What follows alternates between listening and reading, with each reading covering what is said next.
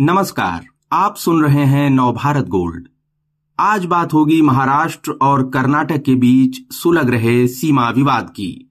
इस विवाद के चलते पिछले दिनों हिंसा हो चुकी है। दोनों राज्यों की विधानसभाओं में प्रस्ताव भी पारित किए जा चुके हैं और कस्में खाई जा रही हैं कि एक इंच ज़मीन भी नहीं छोड़ी जाएगी। इस पूरे मसले पर जानकारी देने के लिए हमारे साथ हैं वरिष्ठ पत्रकार गंगाधर ढोबले जी। ढोबले जी, स्वागत है आपका। पहले तो ये बताएँ कि कर्नाटक और महाराष्ट्र का सीमा विवाद किन इलाकों के बारे में है और दोनों राज्य क्या दावा कर रहे हैं? असल में यह विवाद जो है, बहुत पुराना है। कोई छियासठ साल हो गए इस विवाद को। मतलब तो कह सकते हैं कि आज़ादी को जितना समय हो गया, उतना ही समय इस विवाद में उलझा हुआ है। तो मुख्य बात यह है जड़ जो है इस विवाद की, वो है राज्य पुनर्गठन आयोग में। और उन जैसे ही स्वाधीनता हुए, उस समय सरकार ने तय किया, केंद्र सरकार ने तय किया कि राज्यों का भाषाई आधार पर पुनर्गठन किया जाना चाहिए और इसके लिए फजल अली आयोग बना। तो उस आयोग ने उन्नीस साठ पचपन के आसपास अपनी रिपोर्ट पेश की।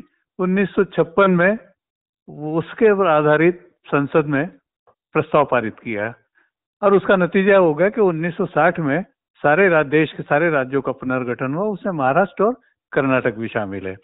तो पुराना जो मैसूर राज्य था, उसको कर्नाटक नाम दिया गया और पुराना जो बॉम्बे प्रोविंस था, उसको महाराष्ट्र नाम दिया गया और इस तरह वो सारा विभाजन हो गया।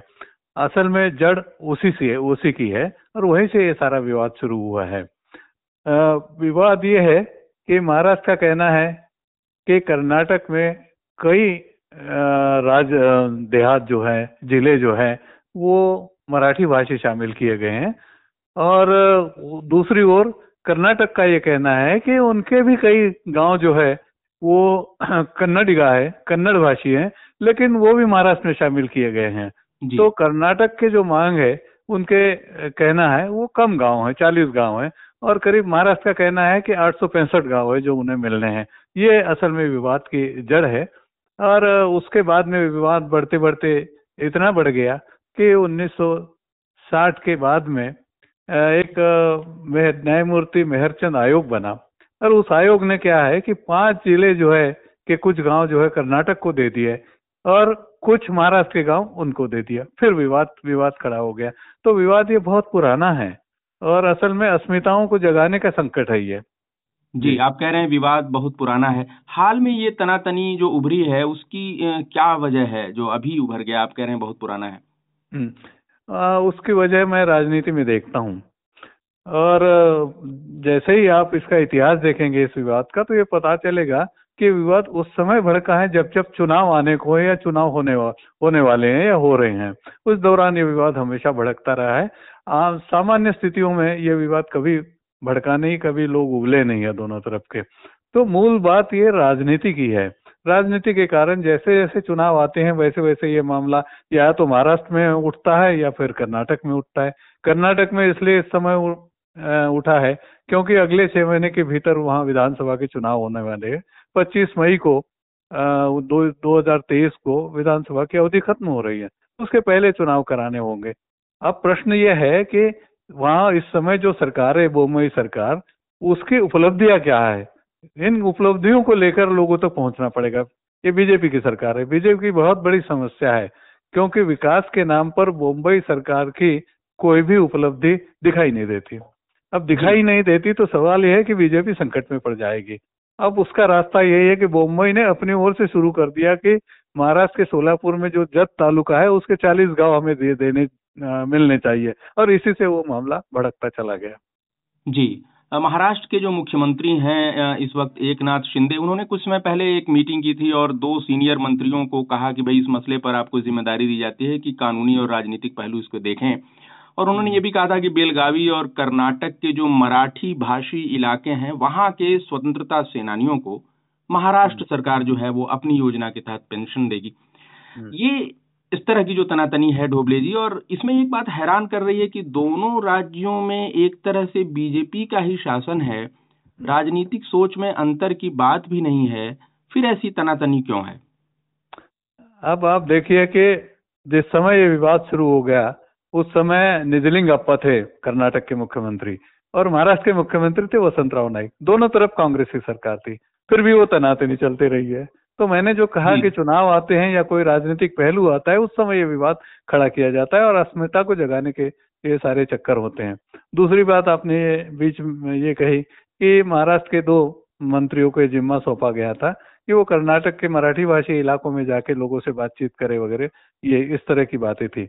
लेकिन इस बात को अमित शाह ने दोनों लोगों को कहा दोनों पक्षों को कहा कि भाई इसमें आप आगे मत बढ़िए नहीं तो ये और ज़्यादा समस्या खड़ी हो जाएगी।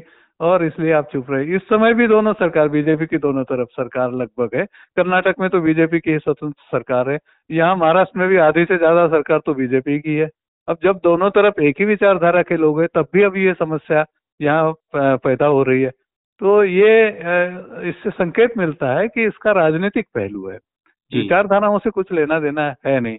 तो आपने एक और मुद्दा उठाया था वो यह है कि महाराष्ट्र के मुख्यमंत्री एकनाथ शिंदे ने कहा कि हम मराठी भाषी इलाकों को कुछ सुविधाएँ देंगे और ऐसा करें। तो उस सुविधाओं में ये था कि हम कुछ अनुदान देंगे लोगों के मैंने स्वास्थ्य व्यवस्था करेंगे कुछ लोगों को अपना पेंशन देंगे। तो ये बड़ी मुश्किल की बात है ये ऐसा होना संभव नहीं है क्योंकि जवाब में कर्नाटक ने कहा कि हम महाराष्ट्र के तमिल स्कूल जो है उनको ग्रांट देंगे। अब दो राज्य एक दूसरे के इसमें सुविधाएँ दे, ग्रांट दे, पैसा बांटे, ये भारतीय संविधान में कभी स्वीकार नहीं हो सकता। इसलिए दोनों तरफ़ से ये बहुत बड़ी भारी गलती कर रहे हैं और लोगों के दिमागों में एक तरह से विष भर रहे हैं। जी। पहले ढोबले जी, कर्नाटक असेंबली ने एक प्रस्ताव पारित किया और उस कहा कि भाई हम अपनी एक इंच ज़मीन भी नहीं छोड़ेंगे।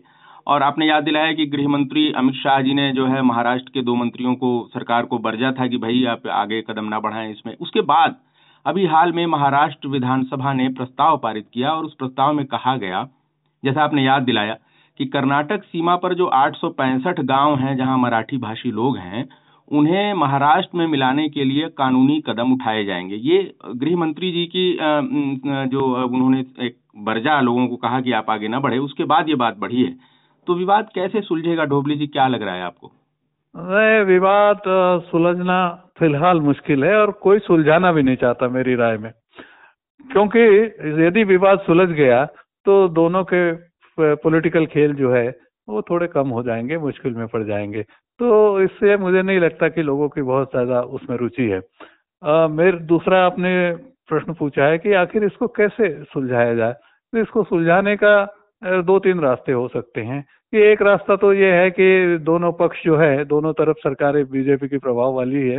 ये तय करे कि यथा स्टेटस को, यथा स्थिति बनी रहे और उसके बाद में कोई केंद्र सरकार को ये सारा मामला सौंपा जाए और केंद्र सरकार जो फैसला सुनाए, वो दोनों पक्ष मान्य करे। लेकिन दोनों पक्षों की मान्यता इसमें मिलेगी, ये बहुत मुश्किल है। दूसरा एक सुझाव दिया है शिवसेना के प्रमुख उद्धव ठाकरे जी ने। उनका कहना है कि जब तक ये विवाद नहीं सुलझता, तब तक ये इन प्रदेशों को, इन इलाकों को केंद्र शासित बनाया जाए। ये बड़ा अजीब, हास्यास्पद सवाल है। वो भी मुख्यमंत्री थे, तब उन्होंने तो ऐसा कोई सुझाव नहीं दिया। क्योंकि ऐसे एक दो ज़िले केंद्र शासित बनाना और ये सारा संकट और मोल लेना और मामले को और पेचीदे करना, ये संभव नहीं है। तीसरी बात मुझे ऐसी लगती है कि एक कोई ऐसा मध्यस्थ बनाया जाए, पंचायत बनाया जाए आर्बिट्रेशन बनाया जाए, और जो संसद पारित करे और संसद को आ, मतलब ये पूरा अधिकार हो और दोनों पक्ष जो है उसको मानने के लिए बाध्य हो और वो फैसला आ जाए और सारा मामला शांत हो जाए। चौथा रास्ता ये हो सकता है कि सुप्रीम कोर्ट में महाराष्ट्र ने 2004 में ये मामला दायर किया है कि हमारे गाँव नहीं मिल रहे हमारा दिए जाए।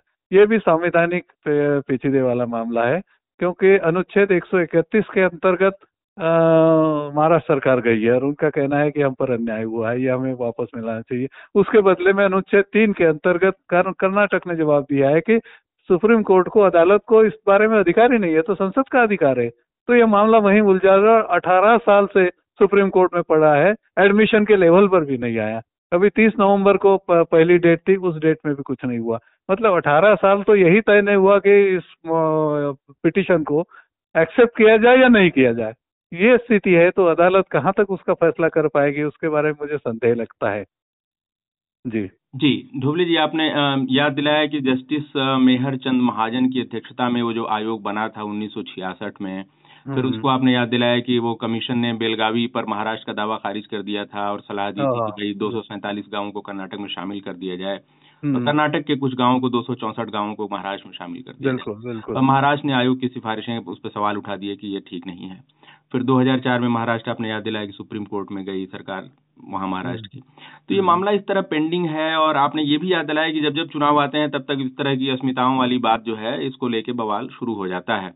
ये राज्यों के बीच इस तरह के जो विवाद हैं सीमा को लेकर के कभी नदियों के पानी को लेकर के ये जैसे भारत एक राज्यों का संघ भी है कहा जाता है कि इसको कैसे आप देख रहे हैं एकता के लिहाज से ये ठीक बात है?